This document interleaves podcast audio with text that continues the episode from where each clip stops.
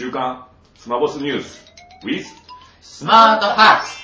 第2回ですね。はい、第2回。えー、と先週の、えースマートスピーカー関連のニュースでは、なんと LINE のスマートスピーカークローバーが IFT に対応しました。LINE クローバーが IFT につながるってなると何ができるようになるんですか？まあいろんなサービスを連携してうん。つなげることが、まあ、使うことができるんですけど使うこと例えばもし子供さんがうん。学校出たらもうクローバーに通知がポンうんできますよとはいはいはい。だからプッシュ通知ができるってイメージ。そういうことですね。そう。ですこれはただうんクローバーに通知あるって聞かないとあ中身は言ってくれない。これね何がすごいって、まあ、Google ホームも Alexa も IFT に対応はしてるんですけど、何かをした結果こっちに通知が来るとか、スマートスピーカーが喋るっていうのはなかったんですよ新しいメールが来たよっていうはい実数が起こった時に、うクローバーがうんざっとで反応してくれると。まあ、逆にクローバーはディスにはなれないんですえじゃあ実際その、えっと、クローバーとその IFT が連携してどうなるかっていうのをもう実験されてるということで、そうですねちょっとその動画をこちらでご覧ください。クローバー、通知ある？イフトから一件のお知らせがあります。たった今受信。太郎さん、そろそろ寝る時間のようです。お布団に入りましょう。はい次のニュースは Amazon エコーの招待制が近々終わるらしいですうん。めでああ、俺終わるんですね。で、あのうちにね、Google ホームがね、うん半額になったそうそうそう、りして、いろんなキャンペーン構成が。本来ね、欲しい人が欲しいタイミングで買えるっていうのが、そうですよね。それこそカスタマーファーストの Amazon さんのポリシーのはずなので、うんまあやっとそこにうん。行くかなみたいなところですよね。うん。あ、そういえば、なんか、先週気になるニュースがあったじゃないですか。なんですか？例のあれですよ。アレクサ居酒屋ですよ。あもうあれ出た瞬間、よっしゃーと思って予約したんですよ。で、今日なんですよ、実は。ー。え、今日なんですか？今日。もう行かないと。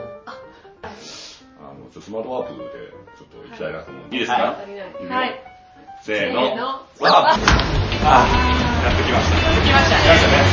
僕ね、もうなんか、いい感じの、これがアレクサ居酒屋行ってきます。いやー、ー、すごい良かった。ですね。めっちゃ楽しかった。えー、一体様子はですね、こちらの動画の下の詰め欄に、あの、別動画としてまとめてあるので、ぜひそちらを。次じゃあ、スキル紹介、スキルアプリ紹介。そうです。ね。はい。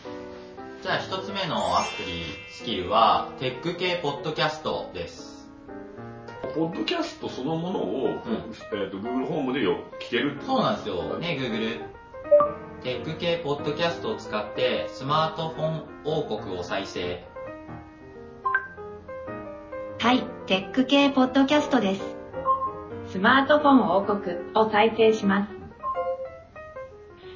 えー先週、インフルエンザとの戦いを終えましたけれどもね、あの、今週は確定申告との戦いが 始まっております。みたいもう全然スマートフォンのネタなかった。な。そうですね。次は、とっさの韓国語を紹介します。事前に学習しとく用。あ、そうです、そうです。うん事前に学習しとくようですね。学習しとくなので、ちょっと使ってみたいと思います。とっさの韓国語をご利用いただきありがとうございます。このスキルは韓国旅行を楽しむための韓国語学習用のスキルです。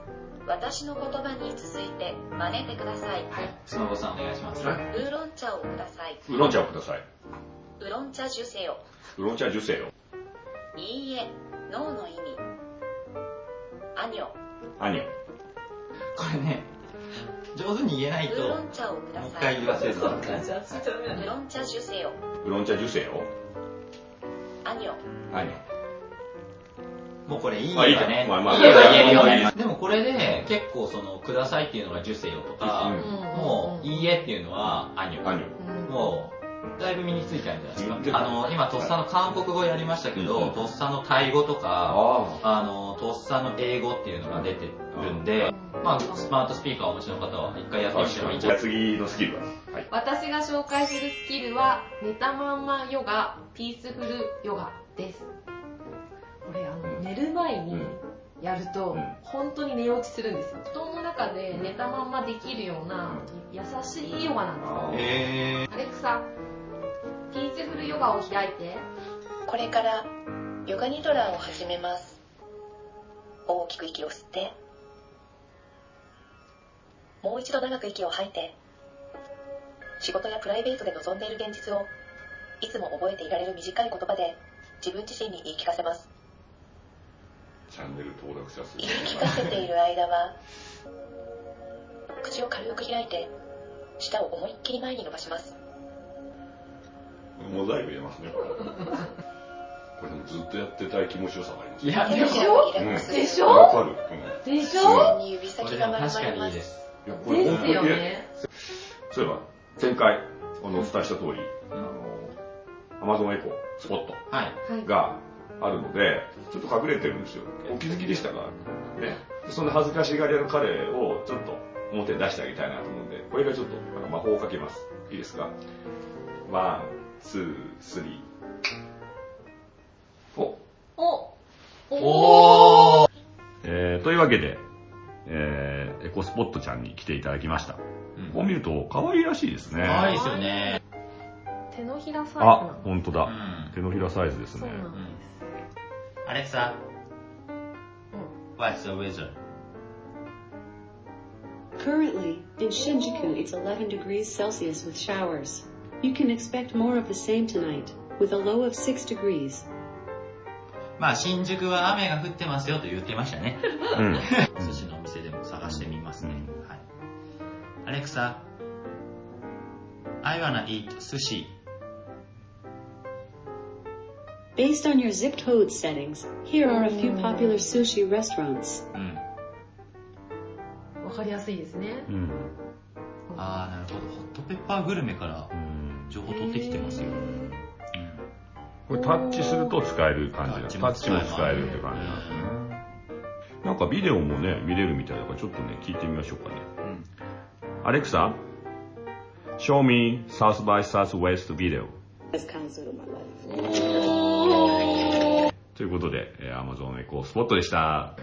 次、イベント情報いきたいと思います。私と、えっと、吉村さんで、えっと、3月15日、金曜ですかですね、えーユーザーローカルさんで行われた音声会話 AI ミートアップうん。行ってきました。入ってきました。えー千葉工業大学の藤江先生の話を僕はすごくあの面白かったですね。その今、スマートスピーカーでこう対話できてすげえと思うじゃないですか。1990年代ぐらいにはね、そう、ロボットがね。ロボットとその会話できるみたいなのもすでにあり、2000年代以降の研究だと、えっと、例えば非同期に会話ができるとか、うなずき、うなずいてはいはいまあ一回一回こう待ってやり取りするってことじゃなくて、こう、よりその非同期という概念を入れることでスムーズにできる。って、これって実はウェブの世界にもあったんですよ。非同期で、ウェブの世界でって言ったら、Google マップ。そうですね、Google マップはう、ん。ど、どういう要素技術によってできた要素技術としては、まあ、あれはなんていうんですか、AJAX そうですね。とか、、Google マップで使った AJAX っ技術、要素技術が、おそらくその音声で起こるんじゃないか。なるほじゃあ次、ここれからやるイベント情報ど。そうですね。はい。あの、3月31日に、あの、アレクサスキルを作ろう開発ハンズオンを行います。状況は満席。あとは、あの、僕が個人的に気になっている行きたいイベントがありまして、それが、えっと、AI 人工知能エキスポほですね。で、えっと、なんで気になってるかっていうと、アマゾンさんのバイスプレゼントがですね、アマゾンによる AI の民主化っていうタイトルで講演されるそうなので、アマゾンと民主化っていう取り合わせまた面白いですね面。白いですね。えー、では最後に次回予告。3月28日に Google ホームで遊び倒す会というイベントをやります。もう300名規模で、もう即いっぱいになったんですけども、それの、まあ、レポートみたいなことやりたいと思います。最後に皆さんでピースフルな気持ちでお別れしたいと思うので、ははい。はい。い、では、えー目を閉じてください。で、股と腕をして開いて、手のひらを上に向けて